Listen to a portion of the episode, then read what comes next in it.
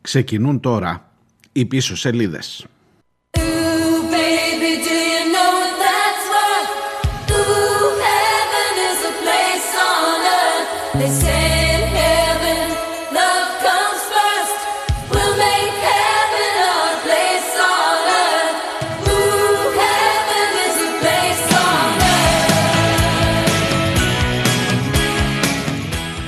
Καλώς ήρθατε. Προσπαθώ να σας ε, βάλω στο κλίμα, να σας πείσω ότι ο παράδεισος είναι ένα μέρος εδώ πάνω στη γη. Αφήστε τι γίνεται μετά και τα μεταφυσικά και τα θρησκευτικά και όλα τα άλλα, ο καθένας σας πιστέψει ό,τι θέλει. Εδώ τι κάνουμε. Εδώ τι κάνουμε που να πάρει ευχή. Και έχω μία υποψία ότι τα πράγματα δεν τα πάμε στο σωστό δρόμο. Θα μου πεις ήρθες πάλι να μας ζωχαδιάσεις; Αναρωτιέμαι μερικές φορές αν είναι ο δικός μου ο ρόλος, ρε παιδί μου, να θυμώσω, να μεταφέρω εδώ στο μικρόφωνο τη ζωχάδα μου με αυτά που νιώθω, με αυτά που καταλαβαίνω, με αυτά που αντιλαμβάνομαι. Να εκφράσεις ίσως ένα θυμό που νιώθει και ο πολίτης που είναι εκεί έξω και σ' ακούει. Μπορεί ο πολίτης όταν αρχίσεις να του θίγεις τα ιερά και τα όσια να νιώσει για σένα τελικά θυμό. Και μήπως έχεις και εσύ να χάσεις όπως η πολιτική. Μήπως σε ακούει κανείς τώρα που θα πεις για την εκκλησία σήμερα και το κλείσει και πει δεν τον ξανακούω ποτέ αυτόν και χάσει σε κροατήριο. Πω πω πω πω πω πω. Ποιος είδε την οργή του λαού, τη φωνή του Θεού και δεν τη φοβήθηκε.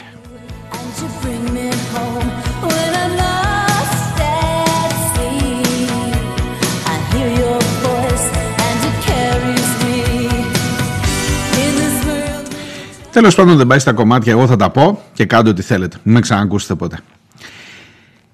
Η Εκκλησία είναι εχθρός της κοινωνίας. Ξεκάθαρα πράγματα. Όχι ξεκινάω έτσι θυμωμένα σήμερα και με τα, με τα μπούνια που λένε και στο χωριό μου. Θα μου πεις η Εκκλησία σου φταίει τώρα. Καταρχάς, αν μπορείτε να ξεχωρίσετε, αν μπορούμε, αν μπορούμε να συνεννοηθούμε τουλάχιστον σε αυτό, ότι είναι άλλο πράγμα το τι πιστεύεις και άλλο πράγμα το τι κάνουν αυτοί που εκπροσωπούν το Θεό που πιστεύεις. Μπορούμε να τα ξεχωρίσουμε. Μπορούμε να βάλουμε σε μια τάξη τα πράγματα σε αυτή τη χώρα. Έχω έρθει θυμωμένος, όχι για την εκκλησία αυτή καθ' αυτή, για τον πλεύρη κατά βάση και για την κυβέρνηση. Εξαιρούν από τους πάντες, είναι η εκκλησία λέει είναι η πρώτη ανάγκης, στην εκκλησία δεν χρειάζεται να δείχνει ο ανεμβολίαστος το rapid test για να μπει μπορεί να μπαίνει αβέρτα κουβέρτα και χωρίς μάσκες όπως έχετε δει ήδη από, την, ε, από τις λιτανίες του Αγίου Δημητρίου και από όλα αυτά που είδαμε πάνω. Διότι άμα πάει ο παπάς και πει ελάτε κυρία μου περάστε και άμα η κυρία έχει ρωτήσει και τον πνευματικό της και της είπε να μην φοράει μάσκα σίγουρα θα της έχει πει να μην, να μην κάνει και το εμβόλιο. Οπότε μπαίνουμε Γιούρια και λέει το σούπερ μάρκετ, το φαρμακείο και η εκκλησία είναι ελεύθερα. Μπείτε, βγείτε, κάντε ό,τι γουστάρετε. Εμβολιασμένοι, εμβολίαστοι, δεν υπάρχει θέμα κανένα. Άμα πας όμως στην ταβέρνα, πρέπει να δείξεις το rapid test ακόμα και έξω να κάτσεις από το Σάββατο που μας έρχεται.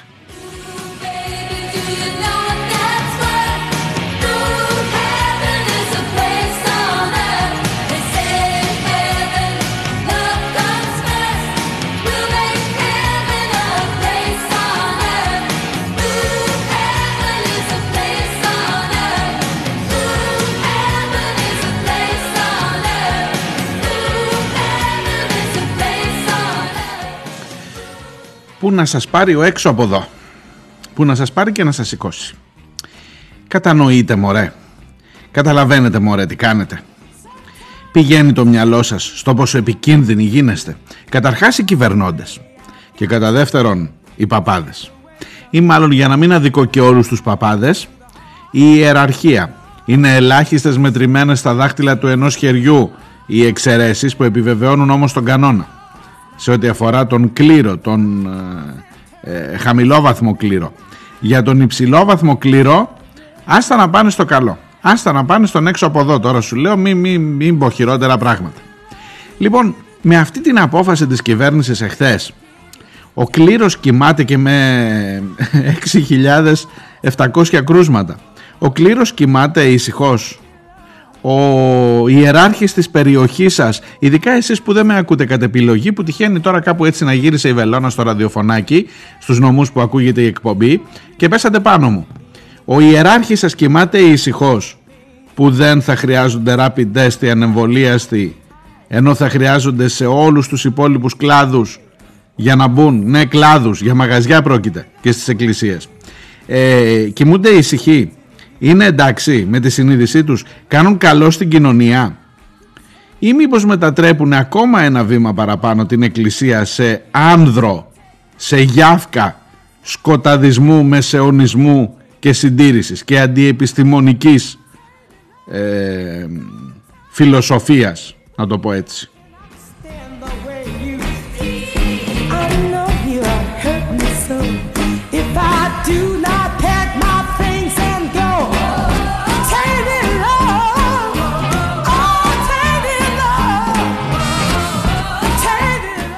Κάτσε κάτσε με το μαλακό γιατί πολλά μας τα λέει σήμερα. Ναι πολλά σας τα λέω. Ε, στις εκκλησίες μωρέ. Δηλαδή σου λέει και, και βγαίνει και το πόρισμα του κυρίου Πλεύρη, του Υπουργού Υγείας, τον λέω και κύριο Τρομάρα του τέλος πάντων του ακροδεξιού Πλεύρη, ε, στις ταβέρνες λέει κολλάει στην εστίαση περισσότερο από ότι κολλάει στις εκκλησίες. Και προσπαθείς τώρα εντάξει βλέπω γράφετε στο facebook όλοι γράφουμε Καμιά φορά ρε παιδί μου νιώθεις ότι χάνεις τα λόγια σου, νιώθεις ότι τι να πω έχεις ένα βουνό παραλογισμού μπροστά σου και προσπαθείς να το ανέβεις και στο πρώτο βήμα που κάνεις βλέπεις το βουνό να ψηλώνει αντί να κοντένει. Ε, κολλάει στην ταβέρνα, όχι ότι δεν κολλάει στην ταβέρνα, κολλάει και στην ταβέρνα. Αλλά τι να πω τώρα, θα με ξανακατηγορήσετε, έχω δεχτεί κριτική και από πολύ δικούς μου ανθρώπους. Μη λες Λες, να λες κοινωνούνε, να μην λες συνέχεια γλύφουν τα κουτάλια. Αφού γλύφουν τα κουτάλια στην εκκλησία, γιατί στην ταβέρνα δεν πάω να δοκιμάσω από τη σούπα του άλλου, να δω αν είναι καλή. Ενώ στην εκκλησία δοκιμάζει ο ένας, παίρνει ο ένας μετά τον άλλον και πάνε και μεταλαμβάνουν. Και γλύφουν το ίδιο κουτάλι. Θα το πω και σας πειράζει, συγγνώμη. Και φυλάνε τις ίδιες εικόνες. Φυλάμε όλοι οι εικόνες όταν πηγαίνουμε στην ταβέρνα. Και επίσης στην εκκλησία πηγαίνει κατά κύριο λόγο κόσμος που ανήκει στις ευπαθείς ομάδες. Γιατί στην ταβέρνα θα δεις όλων των ηλικιών. Θα δεις και γέρους και νέους. Στην εκκλησία θα δεις κυρίως γέρους που είναι ευπαθείς ομάδες. Και επίσης στην εκκλησία θα δεις κυρίως ή μάλλον θα δεις κυρίως τους ανεμβολίαστους θα τους δεις κυρίως στην εκκλησία. Θέλετε και άλλα παραδείγματα για το ότι η εκκλησία μυρίζει, τι να σας πω, είναι, είναι χώρος που μυρίζει θάνατο. Θάνατο μυρίζει. Συγγνώμη τώρα που έχω μπει πολύ επιθετικά σήμερα, το ξέρω, το καταλαβαίνω. Προσπαθώ, νομίζω, νομίζω, μπορεί να κάνω και λάθος, ότι αντιλαμβάνομαι μία οργή που υπάρχει στο κομμάτι της κοινωνίας που ακόμα έχει τα λογικά του μέσα στο κεφάλι του και λέει ότι εδώ υπάρχει μία φοβερή αναντιστοιχία σε σχέση με ένα πράγμα που το βλέπεις, που είναι εκεί, που φωνάζει και που εσύ κάνεις ότι δεν. Είναι ένας ελέφαντας μέσα σε ένα δωμάτιο. Η πρακτική που ακολουθείτε στην εκκλησία όπως και η πρακτική που ακολουθείτε στα μέσα μαζικής μεταφοράς που είναι εκεί φωνάζει και πολύ περισσότερο στην εκκλησία και από τα μέσα μαζικής μεταφοράς. Γιατί και στα μέσα μαζικής μεταφοράς τι να κάνουμε δεν πάει ο ένας απάνω στον άλλο να φάνε με, την ίδια, με το ίδιο κουτάλι και να, φιλ, να φυλάνε τις ίδιες εικόνες χωρίς μάσκα. Ακόμα και στα μέσα μεταφοράς πες ότι στο καλό να πάρει ευχή φοράς μια μάσκα ή φοράς μια διπλή μάσκα. Το χειρότερο από όλα σημείο αυτή τη στιγμή για τη μετάδοση της πανδημίας είναι η Εκκλησία. Και εσύ κάνεις ότι δεν το καταλαβαίνεις σαν κυβέρνηση.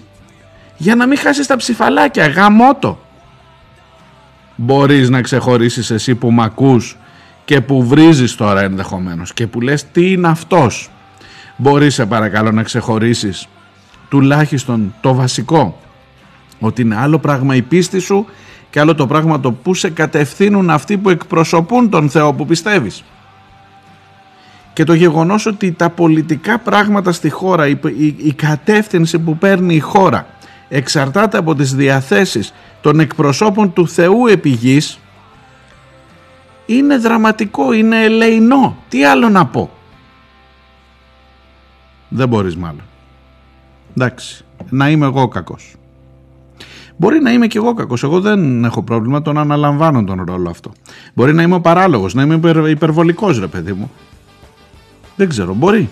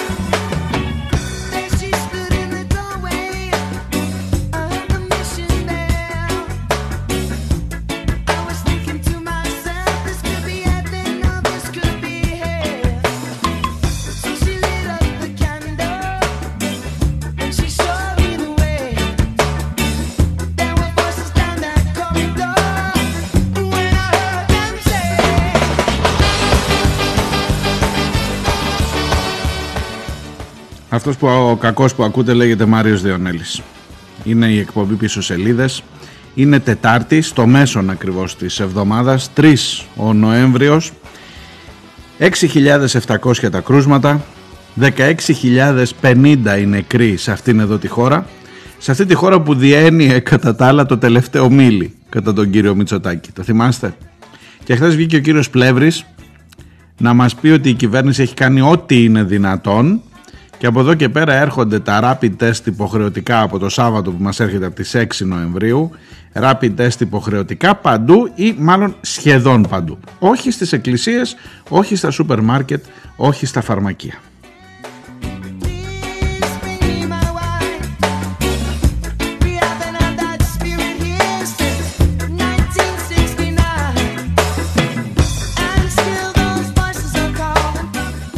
Και μπορεί να σε ακούω και να, να, την κάνω την κουβέντα αυτή όσο, όσο μπορείς να είσαι και εσύ και εγώ ψύχραμος.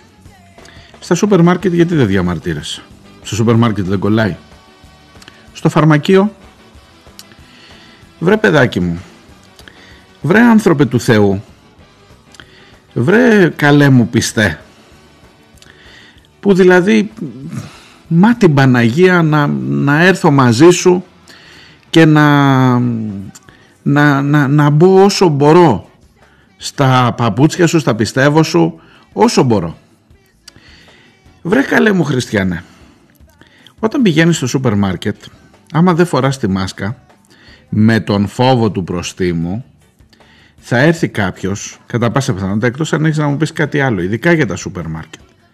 Θα έρθει κάποιος και θα σου πει σας παρακαλώ κυρία μου ή κυρία μου, φορέστε τη μάσκα σας, ε, γιατί είστε μέσα σε ένα χώρο που αυτό. Και τουλάχιστον, όχι ότι πάλι δεν μπορεί να κολλήσεις, αλλά τουλάχιστον ρε παιδί μου υπάρχει μια επίφαση ασφάλειας. Και με ένα σημαντικό μέτρο έτσι η μάσκα τι να κάνω σε αυτό έχουμε στηριχτεί. Μάσκες και εμβόλια αυτό είναι τίποτα άλλο. Και η τήρηση των μέτρων. Στην εκκλησία υπάρχει περίπτωση υπάρχουν ιεράρχες. Στην Κρήτη ο Αρχιεπίσκοπος έλεγε μην φοράτε μάσκα μέσα στην εκκλησία γιατί φυλακίζεται η πίστη σας στην ε, Θεσσαλονίκη στον Άγιο Δημήτριο πήγε ο ιερέας και επέτρεψε, ε, παραμέρισε, παραγκώνησε την ε, αστυνομία και είπε σας παρακαλώ κάντε στην άκρη και τους έστειλε να κάτσουν από κάτω από το πεζοδρόμιο, τα σκαλιά και έβαζε μέσα τους ανθρώπους χωρίς μάσκα. Θέλω να σου πω δηλαδή ότι η εκκλησία και το σούπερ μάρκετ δεν είναι το ίδιο επικίνδυνο. Η εκκλησία είναι πολύ περισσότερο επικίνδυνη για να κολλήσεις κορονοϊό. Ομοίως και το φαρμακείο. Στο φαρμακείο, εφόσον έχεις να κάνεις και με ανθρώπους που υπηρετούν τον κλάδο της υγείας με την ευρύτερη έννοια, θα στο πει ο ίδιος ο φαρμακοποιός. Δεν πρόκειται να μπεις μες στο φαρμακείο χωρίς μάσκα. Στην εκκλησία θα σου πούνε βγάλε τη μάσκα. Στην εκκλησία συχνάζουν όλοι αυτοί οι ψεκασμένοι που θεωρούν ότι τους αλλάζει το DNA το εμβόλιο και που τους βλέπεις στι πορείες κάτω με τους σταυρούς και τις Παναγίες και τους Χριστούς στα χέρια. Ψέματα, ψέματα λέω και άσε μετά τα χειροφιλήματα, τα φιλήματα στις εικόνες χωρίς μάσκα πάντα και τα κουτάλια που γλύφουν όλοι το ίδιο. Θα το ξαναλέω, θα το ξαναλέω εκεί μέχρι να σκάσω. Λοιπόν, η Εκκλησία είναι αυτή τη στιγμή στην ελληνική κοινωνία το πιο επικίνδυνο μέρος για την μετάδοση του κορονοϊού. Εστία υπερμετάδοσης, full και super duper και γαμό.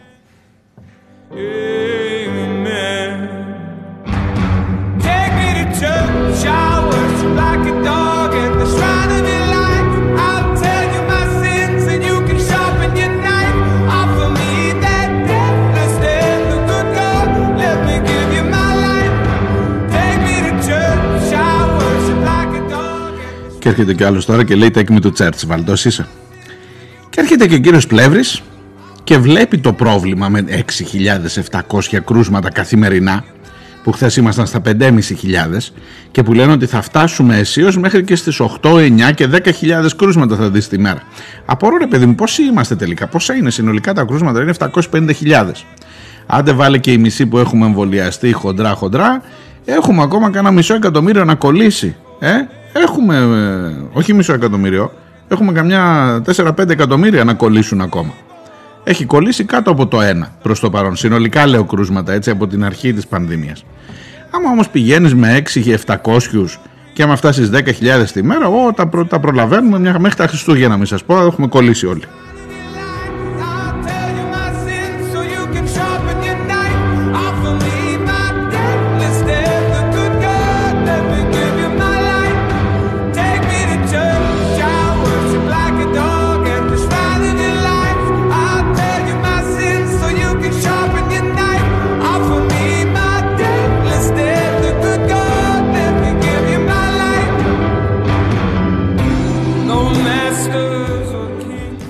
Που είπα για Χριστούγεννα, να ξέρετε και τα άλλα. Όσοι είστε και ακολουθείτε τα καταγράμμα της επιταγές της πίστεως, όπου να είναι τώρα δεν αρχίζουν νηστείες για Χριστούγεννα για να κοινωνήσουμε.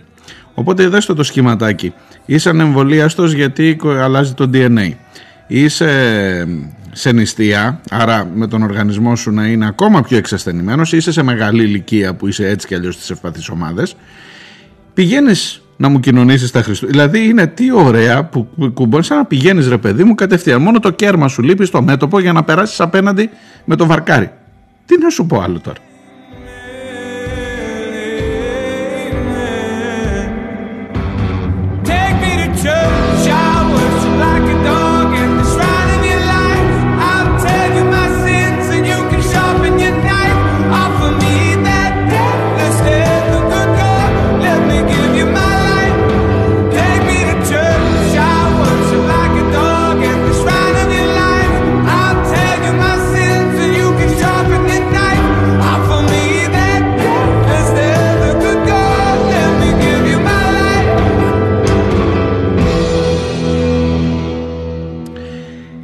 Να στο θέσω αλλιώς. Να δω να σε περικυκλώσω προσπαθώ, να δω από πού μπορώ να σε πιάσω. Γιατί μπορεί και να διαφωνούμε.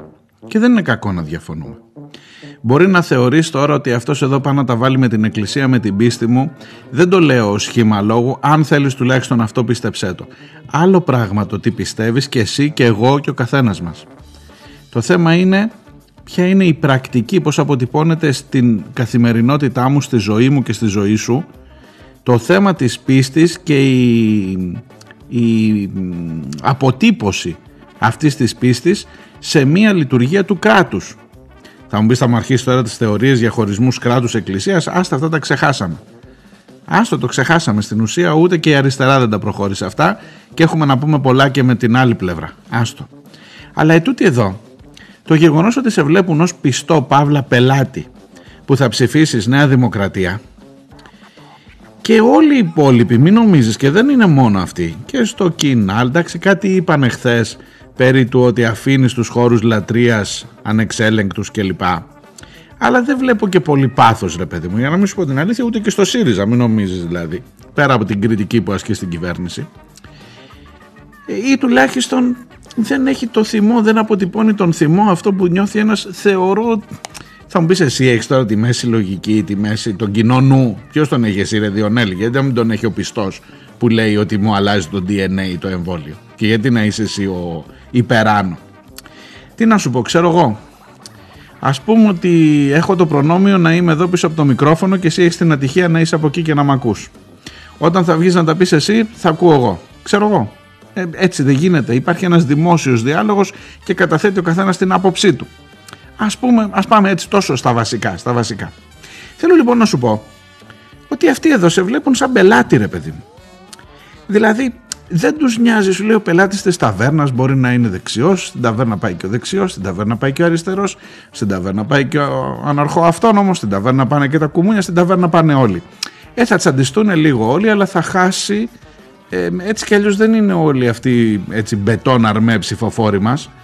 Ε, οπότε τι να κάνουμε, να τα βάλουμε με τις ταβέρνες. Βγαίνουν βέβαια, βέβαια οι ταβερνιάριδες, η εστίαση, για να μην τους λέω υποτιμητικά, οι άνθρωποι της εστίασης και λένε ότι ξανά χτύπημα και ότι στην ουσία τα μέτρα αυτά του να μου βάλεις υποχρεωτικό rapid test και στον εξωτερικό χώρο, στην ουσία με έχεις βάλει ήδη σε lockdown ξανά. Διότι ένας στους δύο είναι ανεμβολίαστοι, οι μισοί πελάτες μου τους διώχνεις από τον πληθυσμό που έχει αυτή η χώρα και άρα με δεδομένες και τις προηγούμενες κακές χρονιές πάλι με καταστρέφεις και δεν λένε προς τιμήν τους προς τιμήν τους, δεν λένε όπως οι παπάδες, μην τυχόν και μας πειράξετε. Είναι πιο όμορφη η επιστολή τους. Λένε, όμορφη, τέλος πάντων είναι πιο λογικά, εδράζεται σε πιο λογικά επιχειρήματα. Είμαστε υπέρ του εμβολιασμού. Σας διαβάζω τώρα διαγωνίως την ανακοίνωση. Είμαστε υπέρ του εμβολιασμού. Πάρτε μέτρα. Ξανά. Μη επιστρεπτέα προκαταβολή, τουλάχιστον την αναστολή των συμβάσεων εργασίας. Τα μέτρα που πήρατε και αφού είμαστε στην ουσία σε lockdown, αυτό μου κάνεις, για την εστίαση πάρε μέτρα να ενισχύσεις τις επιχειρήσεις αυτές. Και έχουν απόλυτο και χίλια δίκαια μαζί. Εκεί όμως δεν έχει πελάτες αυτής της κυβέρνησης, έχει πελάτες των ταβερνών που δεν είναι όλοι πελάτες αυτής της ιδεολογίας για να ψηφίσουν. Στην εκκλησία σε θεωρούν πελάτη. Θεωρούν ότι έτσι και ο ιεράρχης βγήκε καταραστεί τον Υπουργό και πει στο βήμα από άμβονος την Κυριακή τι είναι αυτά που κάνει η κακή κυβέρνηση; Ότι δεν θα βρει την ψήφο του μετά ο Πλεύρης μέσα στην κάλπη. Το καταλαβαίνεις; Και με αυτό το δεδομένο καθορίζεται η ζωή όλων μας και η δική μου που μπορεί να μην πηγαίνω στην εκκλησία, ειδικά αυτή την περίοδο και με αυτά που σας περιγράφω, εννοείται έχω να πατήσω και μην νομίζετε ότι είμαι κανένας που δεν έχει πατήσει ποτέ στην εκκλησία ή που γενικά το έχει βγάλει τελείως από τη ζωή του. Εντάξει, έστω αυτό το Πάσχα Χριστούγεννα, αλλά θα το κόψουμε και αυτό, παιδιά. Μυρίζει θάνατο αυτός ο χώρος εκεί. Συγγνώμη που το λέω τόσο βαριά, ενώ είναι χώρος που θα έπρεπε να μυρίζει φως, ζωή, ε, ε, τι να πω άλλο, θετικά, να, να δίνει θετικά μηνύματα, περνάς απ' έξω και μυρίζει θάνατο αυτή την περίοδο. Δυστυχώς. Και φταίει καταρχάς η κυβερνητική πολιτική, κατά δεύτερον και όλο το σύστημα το πολιτικό που βλέπει η Εκκλησία και σου λέει όπ εδώ ψηφαλάκια μην το πολυπειράζεις μη μου και φυσικά φταίει και η ιεραρχία της Εκκλησίας η οποία απορώ, απορώ με τη χθεσινή εξαίρεση, την προκλητικότατη, την παράλογη εξαίρεση. Κοιμάστε ήσυχα Άγιοι Πατέρες, οι ιεράρχες, μητροπολίτες σε όλη την Ελλάδα. Κοιμάστε ήσυχα στο μαξιλάρι σας το βράδυ, έχετε εκπληρώσει την αποστολή σας στην κοινωνία.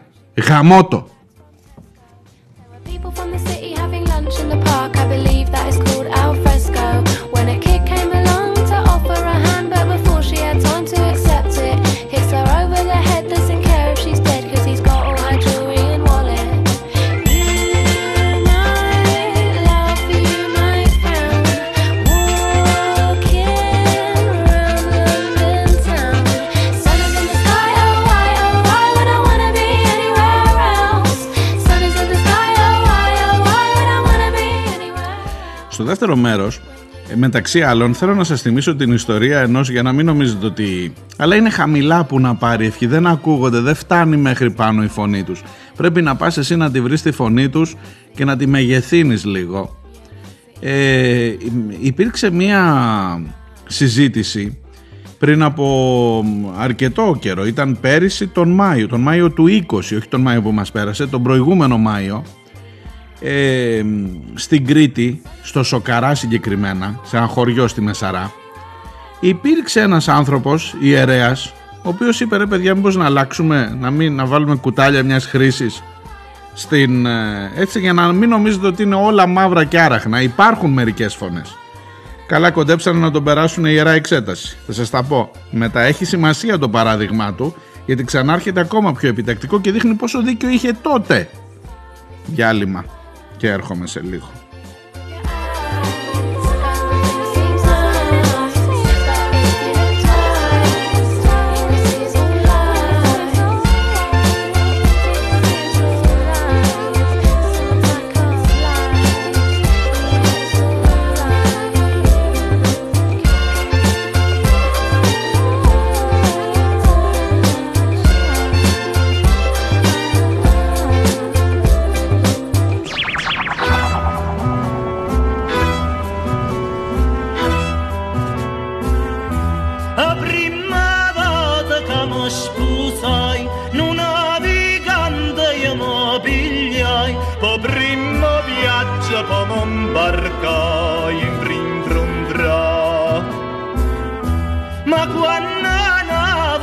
e don guarda, marito mio mo stan già guarda, ma sera stessa e ve la calai, a poppa tu zai, posa funnoio con ringrombrai.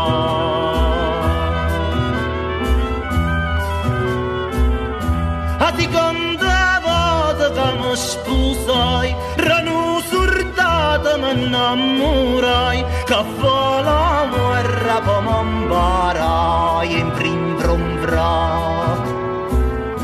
ma prima notte roser roser marito mio che fai in guerra a prima danzai poi sa retirai a bandiera calai per detta guerra che non tornai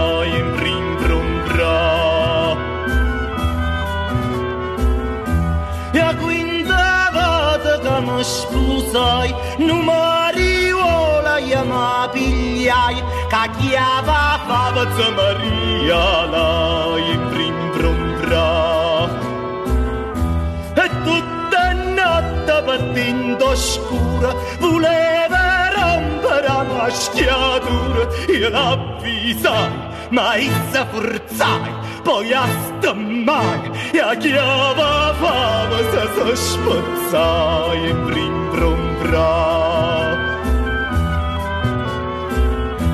Ja zestawa do fujo destina, non suna dorcovi ulin, camo pașevă nu concertina.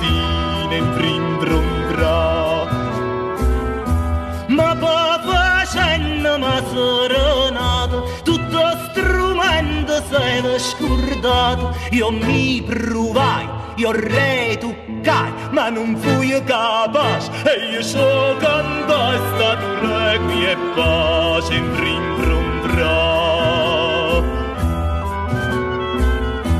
e chi stu pazzo l'ha già provato era chi sta ancora nata ma tutto quanto l'ha già atterrata in prim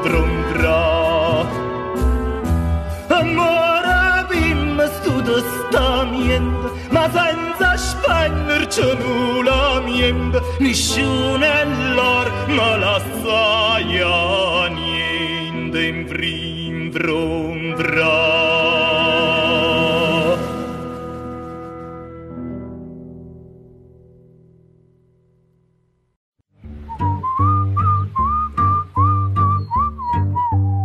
Γιατρέ, ο άντρα μου, ανησυχώ. Μιλήστε μου.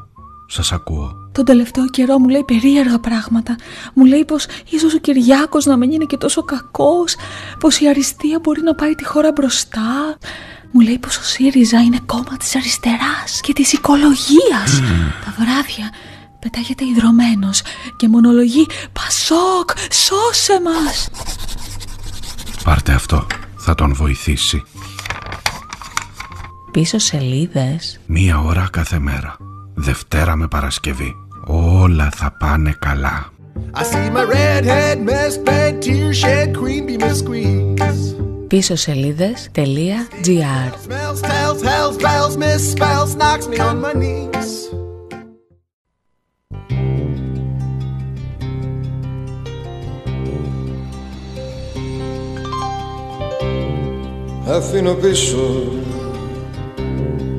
τις αγορές και τα παζάρια. Θέλω να τρέξω στις καλαμιές και τα λιβάδια. Να ξαναγίνω καβαλάρης και ξαναέλα να με πάρεις βανά Πια δεν υπήρξα κατεργάρης και τη χρειάζομαι τη χάρη σου μωρέ Ρε μπαγάσα Περνάς καλά κι πάνω. Μια ανανάσα Γυρεύω για να γιάνω. Δεν το πιστεύω να με χλεβάζεις Σας σε χαζεύω δεν χαπαριάζεις Πρότεινε μου κάποια λύση δεν θα σου παρακοστήσει Αυτό εδώ που ακούτε του Νικόλα Άσιμου ε, είχε πέσει θύμα της ε, συνδιαμόρφωσης των σχολικών βιβλίων των θρησκευτικών την περίοδο του ΣΥΡΙΖΑ. Ήμασταν στον Ιούνιο του 2017, ο Φίλης ήδη είχε από τον Νοέμβριο του 2016 αποχωρήσει από το Υπουργείο και αφού τον είχε φάει η μαύρη μαρμάγκα της Εκκλησίας και της Ιεραρχίας. Και τον ε, Ιούνιο του 17 φτιάχναμε σχολικά βιβλία και στο βιβλίο των θρησκευτικών υπήρχε αυτό το τραγούδι εδώ του Νικόλα Άσιμου μαζί με ένα του Σαββόπουλου τη Συνεφούλα και μαζί με ένα της Ριάννα που λεγόταν Αμπρέλα και ήταν τα τρία τραγούδια που η Εκκλησία δεν, ε, δεν τα ήθελε ρε παιδί μου. Ειδικά αυτό εδώ μάλλον υποψιαστήκαν και δεν μας εξήγησαν ποτέ και μάλιστα έψαχνα τώρα έτσι λίγο σε προηγούμενα δημοσιεύματα εκείνης της εποχής να δω μήπως εξήγησαν ποτέ πουθενά το σκεπτικό. Δεν βρήκα κάτι. Και αν κάνω λάθος διορθώστε με. Έτσι ρε παιδί μου δεν γουστάρα. Αυτό που λένε τώρα δεν ρε μπαγάσα ενώ αναφέρεται στον ουρανό ο Άσιμος οι, κατάλαβαν οι ιεράρχες ότι μάλλον πήγαινε πιο πάνω από τον ουρανό και πήγαινε στο πιο πάνω, πιο πέρα, ξέρετε, στο αφεντικό. Ε, βρε μπαγάσα, περνάς καλά εκεί πάνω και ρίξε μια ματιά και εδώ χάμω. Καταλαβαίνετε, δεν είναι αυτά τα πράγματα, είναι ιερόσιλα. Και έφυγε, έφυγε παιδιά από το βιβλίο. Κάνε πάσα Καμιά ματιά και χάμω κοιμάσαι και αρμενίζεις ξαφνού αστράφτης και μπουμπουνίζεις κι ό,τι σου δει κατεβάζεις μη βάρεις πως μεταράζεις. Ε τώρα είναι πράγματα αυτά καταλαβαίνετε. Που εδώ που τα λέμε έτσι και έκανε πάσα καμιά ματιά και χάμω ο μεγαλοδύναμος Πρώτους σε εσάς θα έπαιρνε, βρε, να μην σας πω. Πρώτους σε εσάς θα έπαιρνε αμπάριζα.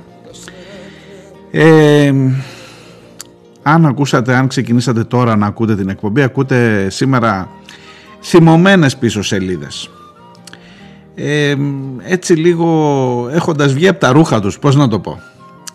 Με αυτή την... Ε, η σημερινή εκπομπή ισχυρίζεται ότι αυτή τη στιγμή στην ελληνική κοινωνία οι εκκλησίες είναι οι χώροι με την μεγαλύτερη μετάδοση κορονοϊού για πολύ συγκεκριμένους λόγους τους εξήγησα και στο πρώτο μέρος αν θέλετε θα τους ξαναπώ ε, ότι είναι οι πιο μεγάλες, οι πιο σοβαρές αιστείες υπερμετάδοσης κορονοϊού ειδικά δε σε μεγάλους ανθρώπους σε ευπαθείς ομάδες.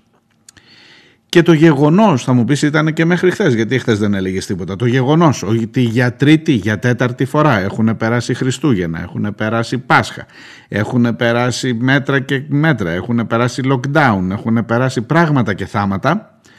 Σε μόνιμη, σε μόνιμη κατάσταση είναι η εξαίρεση της Εκκλησίας άντε που και που υπήρχε κάνα μέτρο έτσι λίγο για να ο αριθμός των πιστών και λοιπά θυμάστε πως ήταν τα πράγματα τότε; Αλλά κατά τα άλλα ο χώρος της εκκλησίας, οι εκκλησίες έχουν μείνει ανεπηρέαστες και σήμερα έχεις φτάσει να έχεις 16.050 νεκρούς.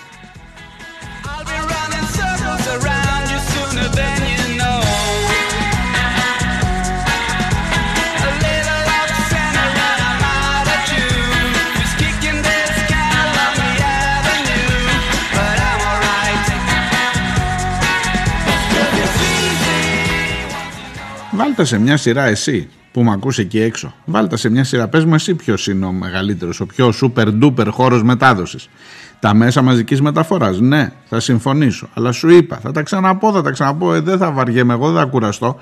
Μπορεί να σε κουράσω να τα ακούσεις ξανά και ξανά. Στα μέσα μαζικής μεταφοράς φοράνε γενικά μάσκα. Στην εκκλησία δεν φοράνε ή βλέπεις περιστατικά που έρχεται και σου λέει ο άλλος βγάλτη είτε είναι ακόμα και ιεράρχες όπως σας είπα μετά τι άλλο έχεις, ποιο είναι, πού μπορείς να πας σήμερα να κολλήσεις σίγουρα ρε παιδί μου κορονοϊό, πού άλλο, να πας σε μια διαδήλωση αντιεμβολιαστών. Όλοι μαζί, χωρίς μάσκα, ε, φωνές κακό αυτό, μεταδίδονται, ξέρετε τώρα, ε, πώς το λένε, ε, κόλλησα τώρα. Αυτή η λέξη, τι, τι μεταδίδεις όταν, τι, όταν ε, φωνάζεις ο ένας με τον άλλο. Τέλος πάντων, μικροοργανισμούς, ξέρω εγώ, φωνάζοντας. Άλλη είναι η λέξη. Ε, έχω συγχυστεί. Αλήθεια σας το λέω ότι έχω συγχυστεί. Λοιπόν, σε μια διαδήλωση αντιεμβολιαστών να είναι ένας σίγουρος χώρος για να πας να κολλήσεις, να πεις πού να πάμε, ρε παιδί μου, σήμερα να κολλήσουμε κορονοϊό. Ε, αλλά και αυτή ακόμα είναι έξω που να πάρει ευχή. Και αυτή ακόμα είναι έξω. Δηλαδή, άντε πες ότι μπορεί και εκεί να έχεις μία ας πούμε ε, προστασία. Οι άλλοι είναι μέσα. Οι άλλοι είναι μέσα. Πολύ ανεμβολίαστοι, πολύ χωρίς μάσκα, πολύ ε, ο μεγαλύτερος πληθυσμός σε ευπαθείς ομάδες, ηλικιωμένοι άνθρωποι, οι οποίοι στο τέλος και στην αρχή της διαδικασίας αυτής πάνε και φυλάνε τις εικόνες χωρίς μάσκα, την ίδια εικόνα και στο τέλος της διαδικασίας πάνε και κοινωνάνε από το ίδιο κουτάλι. Τι άλλο θέλεις ειλικρινά, ειλικρινά βάλε τον οβολό να σε περάσει απέναντι ο Βαρκάρης. Το ξαναλέω. Τι άλλο θέλεις για να κολλήσεις; Και όλο αυτό, ενώ το βλέπεις, ενώ ζούμε με αυτό όλη την περίοδο της πανδημίας, είναι εξοργιστικό όταν βλέπεις μια κυβέρνηση να κάνει ότι δεν το βλέπει και να λέει ότι κολλάει πιο πολύ στη, στην εστίαση και δικαίως να φωνάζουν οι εστιατόρες. Λοιπόν σας έλεγα για τον ιερέα, θέλω να σας αναφέρω το παράδειγμά του και το όνομά του. Τον βλέπω και είναι και ενεργός και στα social media και ίσως να άξιζε τον κόπο να κάνουμε και μία συνέντευξη. Κρατήστε το αυτό, όχι σαν υπόσχεση, να τον ακούσουμε τον ίδιο, να μην μεταφέρω εγώ τα λεγόμενά του. Εξάλλου από τότε που μιλήσαμε έχει περάσει και 1,5 χρόνος περίπου και ίσως έχει καινούργια πράγματα να μου πει. Αλλά τουλάχιστον για το τι έγινε τότε, τον Μάιο του 20, θέλω να σας μιλήσω λίγο, αν το έχετε ξεχάσει το περιστατικό αυτό ή αν δεν το πήρατε τότε ε, είδηση.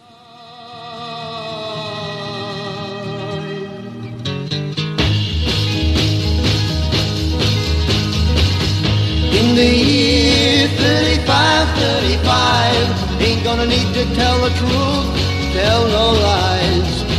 Everything you think, do, and say is in the pill you took today. In the year 45, 45, ain't gonna need your teeth, won't need your eyes. You won't find a thing to chew. Nobody's gonna look at you.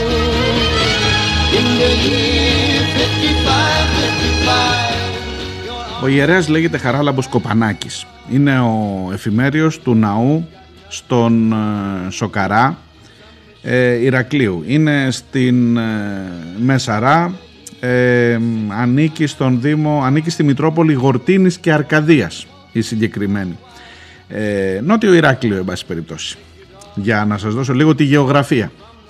Σε μια περιοχή αγροτική, σε μια περιοχή με πιστούς, ε, με μικρό χωριό, μικρό χωριό.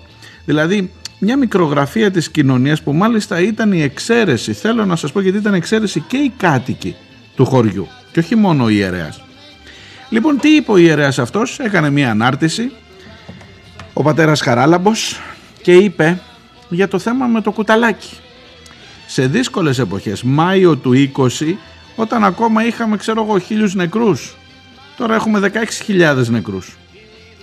Είπε λοιπόν ο άνθρωπος αυτός ότι μήπως, μήπως θα έπρεπε να το ξαναεξετάσουμε το θέμα αυτό. Ε, να σας διαβάσω τα δικά του τα λόγια, να μην τα λέω με δικά μου.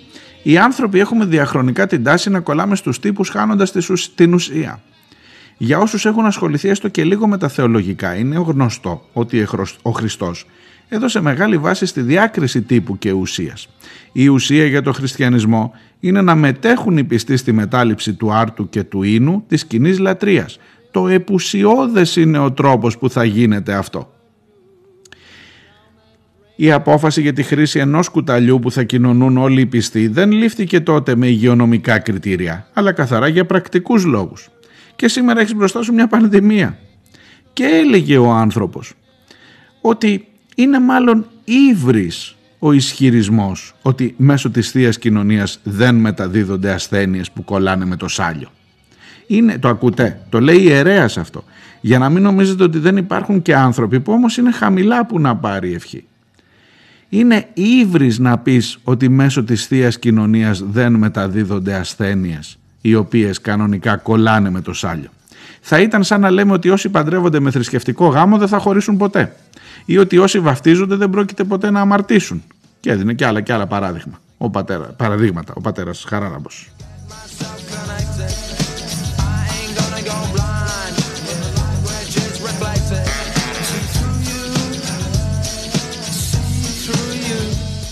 Τι, τι απόγινε, τι απόγινε ο πατέρας Χαράλαμπος, θα σας πω εγώ. Η Ιερά Εξέταση τον πέρασε ο Μητροπολίτης. Ο Μητροπολίτης ε, Γορτίνης και Αρκαδίας είναι ένας, ε, ε, είναι ο Μακάριος.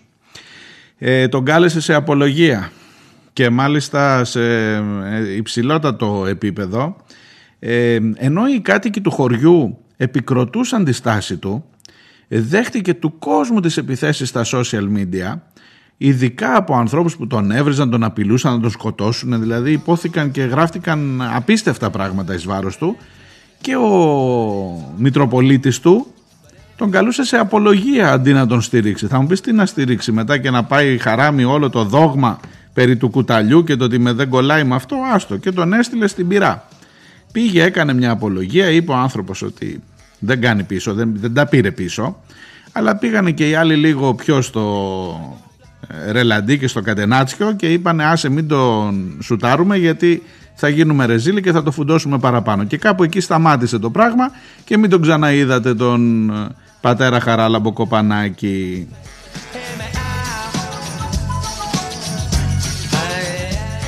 Όσο το περιγράφω ξανά, τόσο πείθαμε ότι μάλλον χρειάζεται να του ξαναδώσουμε βήμα και να ξαναμιλήσει. Είχαμε κάνει τότε μια συνέντευξη στην εφημερίδα των συντακτών μαζί του.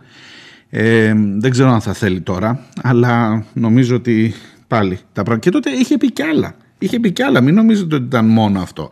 Για το ποιοι οργανώνουν αυτές τις επιθέσεις, δεν είναι τυχαίος. Ήξερε τι γίνεται και έχει εικόνα συνολικά για την Εκκλησία.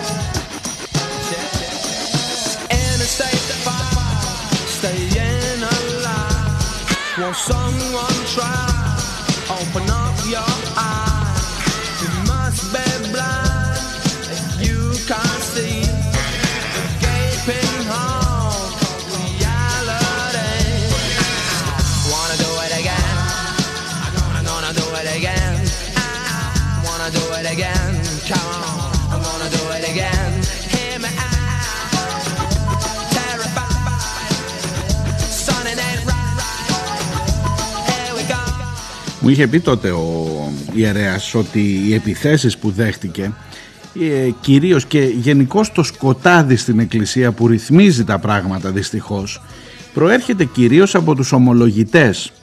Ε, εγώ δεν είμαι τόσο καλός γνώστης της, γεωγραφ... της ανθρωπογεωγραφίας μέσα στην εκκλησία σας το ομολογώ.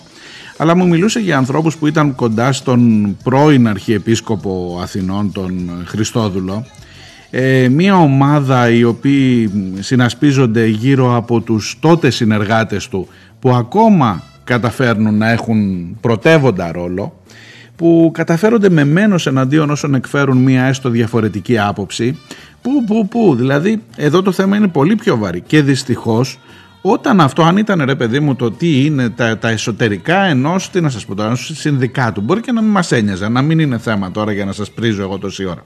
Αλλά όταν είναι τα εσωτερικά ενός θεσμού, που τελικά τον βλέπεις σε συνδυασμό με την πολιτεία να κάνει κουμάντο και στη δική σου ζωή, γιατί ο άλλος που θα βγει από εκεί μέσα από την εκκλησία και θα έχει κολλήσει με τον δικό σου άνθρωπο θα συναναστραφεί και στο δικό σου περιβάλλον μπορεί να έρθει και να κινηθεί. Και άρα και τη δική σου ζωή επηρεάζει και τελικά έχεις ένα κοινωνικό σύνολο που θρυνεί 16.000 νεκρούς. Ε τότε καταλαβαίνεις ότι το πράγμα αρχίζει να σοβαρεύει. Το πράγμα αρχίζει, έχει ήδη αρχίσει, έχει ήδη σοβαρέψει, έχει γίνει τραγικό. Και ναι υπερασπίζομαι τη θέση ότι αυτή τη στιγμή η Εκκλησία θα το ξαναπώ είναι από τους πιο, είναι ενδεχομένως ο πιο μεταδοτικός χώρος, ο πιο, ο πιο επικίνδυνος χώρος για τη μετάδοση του κορονοϊού. Και αυτόν τον χώρο η κυβέρνηση, η πολιτεία τον αφήνει στο απειρόβλητο. Εκεί λέει η ανεμβολία στη δεν χρειάζεται γιατί είναι πρώτη ανάγκη. Είναι σαν να πηγαίνεις να ψωνίσεις. Η πίστη Ναι, εγώ σου λέω το πιστεύω. Ναι, να πηγαίνει να πιστεύει. Γιατί δεν μπορεί να κάνει rapid test πριν μπει μέσα, γιατί δεν μπορεί να ελέγχει κανείς. Και πας να μου πεις, θα ελέγξω στις κερκίδες τη ομάδες όταν παίζει ποδοσφαιρικό αγώνα. Αν αυτοί τι δεν φοράνε μάσκα, θα μηδενίζω την ομάδα. Και άρα θα βάλω να ελέγχω τις ομάδες. Άσε άλλο το όπιο του λαού, άλλο τώρα το κοιτοποδόσφαιρο. Μία από τα ίδια, αλλά τέλος πάντων εκεί τους παίρνει ακόμα. Στην εκκλησία βλέπεις γιατί δεν μπορείς να βάλεις κάποιον να ελέγχει εκεί το πιστοποιητικό. Εδώ βάζεις την ταβέρνα να ελέγχει. Όχι ε, καλά.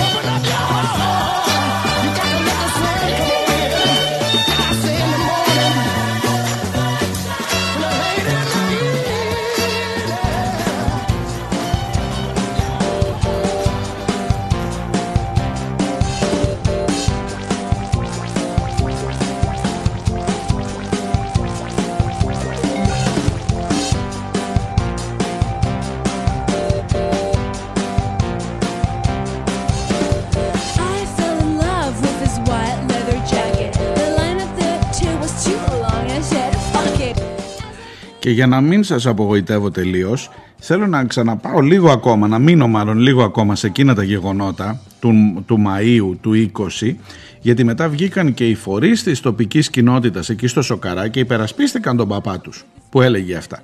Και έλεγαν σε ένα κείμενό τους η πρωτοφανής επίθεση κατ' εμάς τους κατοίκους της κοινότητας Σοκαρά εναντίον του ιερέα μας κρύβει σκοπιμότητες μέσα στους κόλπους της Εκκλησίας που με την επίθεση στο πρόσωπο του πατέρα Χαράλα που προσπαθεί να επιλύσει.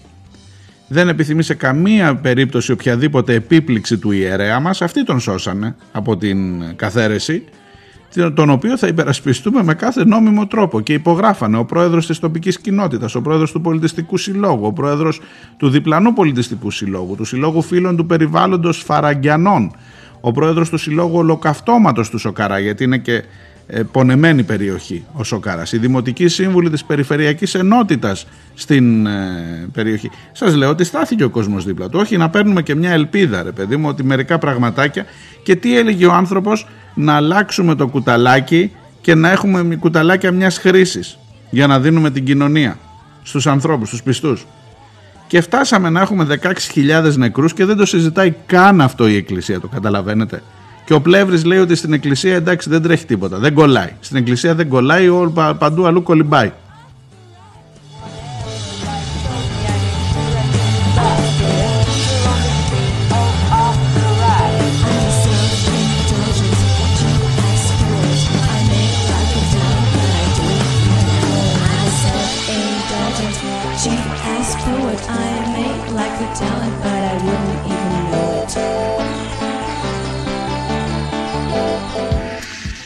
Ξέρω ότι πέρασε όλη η εκπομπή με το θέμα της Εκκλησίας και θα μου πεις τώρα και εσύ δικαιολογημένα Καλά ρε παιδί μου μόνο η Εκκλησία είναι το πρόβλημά σου, δεν βλέπεις εδώ τι γίνεται. Είναι ακόμα ξανά, ξανά στη Βόρεια Ελλάδα εκτός μονάδων εντατικής θεραπείας άνθρωποι διασωληνωμένοι. Πάλι είμαστε εκεί. Και ο άλλος σου λέει διπλασιάσαμε τις μεθ και τις κάναμε 1300. Εν τω μεταξύ, πριν από κάνα χρόνο, θυμάμαι τον Κικίλια, μάλλον όχι πριν από κάνα χρόνο, τον Μάρτιο, λίγο πριν φύγει από το Υπουργείο, ο Κικίλιας έλεγε ότι έχουμε κάνει τις ε, ΜΕΘ 1400 σε όλη την Ελλάδα. Τώρα ο Πλεύρης της διπλασίασε και τις έχει κάνει 1300. Αποφασίστε παιδιά πόσες είναι οι ΜΕΘ να τελειώνουμε.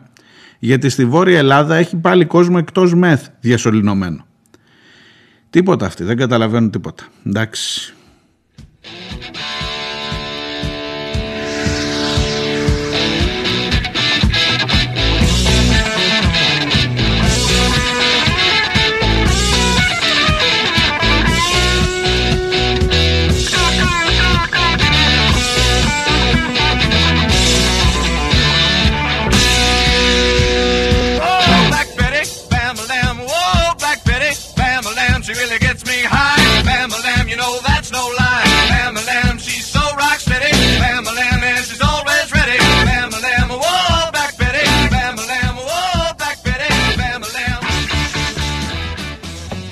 Και επίσης μην νομίζετε ότι πιάνοντας την εκκλησία ξαφνικά έχεις ξεχάσει ή έχω ξεχάσει όλα τα υπόλοιπα που μας ταλαιπωρούν.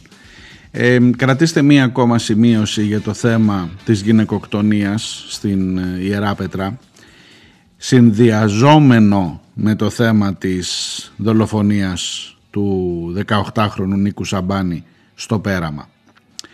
Βγήκε ο δικηγόρος της ε, οικογένειας της γυναίκας που δολοφονήθηκε, ο κύριος Λίτρας, και είπε ότι έχει υπάρξει, θυμάστε εκείνη την κουβέντα που κάναμε χθες, ότι είχαν υπάρξει καταγγελίες και από την ίδια τη γυναίκα, τώρα είπε ότι έχει υπάρξει όχι καταγγελίες γενικά, ότι έχει υπάρξει μήνυση, μήνυση της κόρης, της μίας του ενός από τα τέσσερα παιδιά, εις βάρος του πατέρα της. Και φυσικά όλα αυτά θα αποδειχτούν και στην ακροαματική διαδικασία όταν θα δίνει. Προφυλακίστηκε χθες ο, ο δράστης. Ε, και αλλήμον αν δεν προφυλακιζόταν. Λοιπόν, βγήκε ο δικηγόρος της οικογένειας και είπε ότι εδώ υπάρχει μήνυση που για να το λέει ένας άνθρωπος δικηγόρος σοβαρός ότι υπάρχει μήνυση, πάνω να πει ότι έχει μια ημερομηνία πάνω η μήνυση. Τάδε, τάδε και τάδε. Και γυρνάς πίσω στις ανακοινώσεις της αστυνομίας που έλεγε η αστυνομική διεύθυνση Κρήτης ότι δεν υπάρχει σε καμία υπηρεσία του νόμου καταγεγραμμένο περιστατικό και συμβάν. Με τόση άνεση το ψέμα. Βρε παιδί μου σε, έναν, σε μια ανακοίνωση κρατικού φορέα και μάλιστα φορέα που είναι επιφορτισμένος με την ασφάλεια των πολιτών υπάρχει με τόση άνεση ένα ψέμα όπως υπήρχε στην ανακοίνωση για τη δολοφονία στο πέραμα με πολύ μεγάλη άνεση το ψέμα για, την, για τον τραυματισμό των 7 αστυνομικών που τελικά δεν ήταν 7, δεν υπήρχε κανένας τραυματίας αστυνομικός. Αλλά στην ανακοίνωση και την ανακοίνωση ξέρετε δεν τη βγάζει ειδικά για το πέραμα, εντάξει για την Κρήτη είναι σε τοπικό επίπεδο αλλά για το πέραμα δεν την βγάζει την ανακοίνωση της Ελλάς ο αρχηγός της άμεσης δράσης που τον καθερούν επειδή μάλλον έδωσε την εντολή να σταματήσει η καταδίωξη. Και αυτός είναι ο λόγος που τον καθερούν. Την ανακοίνωση με το ψέμα την βγάζει το αρχηγείο της αστυνομίας, δηλαδή ο αρχηγός της αστυνομίας, κύριε Καραμαλάκη μου, κριτικός κι αυτός. Ε, άρα οι ευθύνες για το ποιος λέει ψέματα έχουν όνομα και επώνυμο. Δεν είναι έτσι, α, υπόθηκε ένα ψέμα. Αλλά εμένα αυτό που με συγκλονίζει πραγματικά είναι η άνεση, η άνεση με την οποία σε ένα επίσημο έγγραφο Της αστυνομίας, όχι κανένα τώρα συνδικάτου σωματείου που λες: Άντε τώρα τι είναι αυτή, γκρουπούσκουλα, ξέρω εγώ, εκεί κουκουέδες, ξέρω εγώ. Αυτή είναι σοβαρή. αυτή είναι σοβαρή. Σε επίσημη ανακοίνωση της αστυνομίας με πόση άνεση γράφεται ένα ψέμα είναι πραγματικά τι να σου πω ρε παιδί μου θα, θα, θα άξιζε σε μια κανονική χώρα ξέρω εγώ θα πέφτανε κεφάλια για αυτό το πράγμα τι να σας πω ρε παιδί μου τι είναι σαν να έρθεις να πεις ένα... ε, Δεν αισθάνονται μια ντροπή, ξέρω εγώ. Είναι σαν να έχεις ένα τρίχρονο παιδί που του λες «Ε, γιατί έσπασες το βάζο; Ε, δεν το ρίξα εγώ. Μα αφού σε είδα το πέταξες. Όχι εγώ. Παιδί μου σε είδα το πέταξες. Όχι εγώ. Και καλά με το τρίχρονο δεν τα βγάζεις πέρα. Δεν, τι να το κάνεις τώρα. Λέει, όχι εγώ. Όχι εγώ. Άλλος. Δεν ξέρω. Δεν ξέρω. Αλλά η αστυνομία δεν είναι τριών χρονών που να πάρει ευχή. Τι να πω ρε παιδί μου, εντάξει, ίσως εγώ μερικά πράγματα να τα θεωρώ έξω. Εντάξει, μπορεί, μπορεί να, να πρέπει να μπω κι εγώ σαν καλούπι, ξέρω εγώ και να πω ότι έλα μου ρε τώρα εντάξει. Λοιπόν σας χαιρετώ πολλά είπα σήμερα. Αύριο πάλι με τη βοήθεια του Θεού και τη χάρη όλων των Αγίων να είμαστε εδώ καλά να τα ξαναπούμε. Καλή συνέχεια και προσοχή εκεί έξω. Γεια χαρά.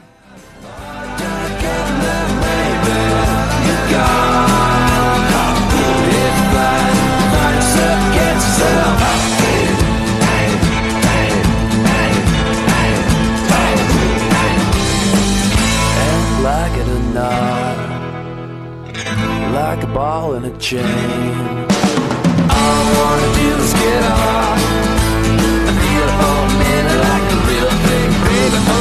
So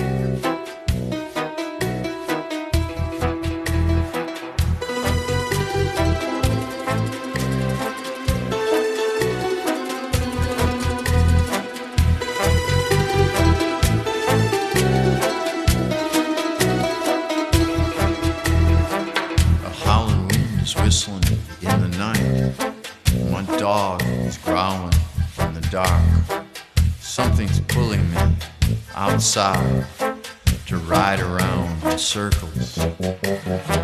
I know you have got the time, cause anything I want, you do. We'll take a ride through the strangers who don't understand how to feel.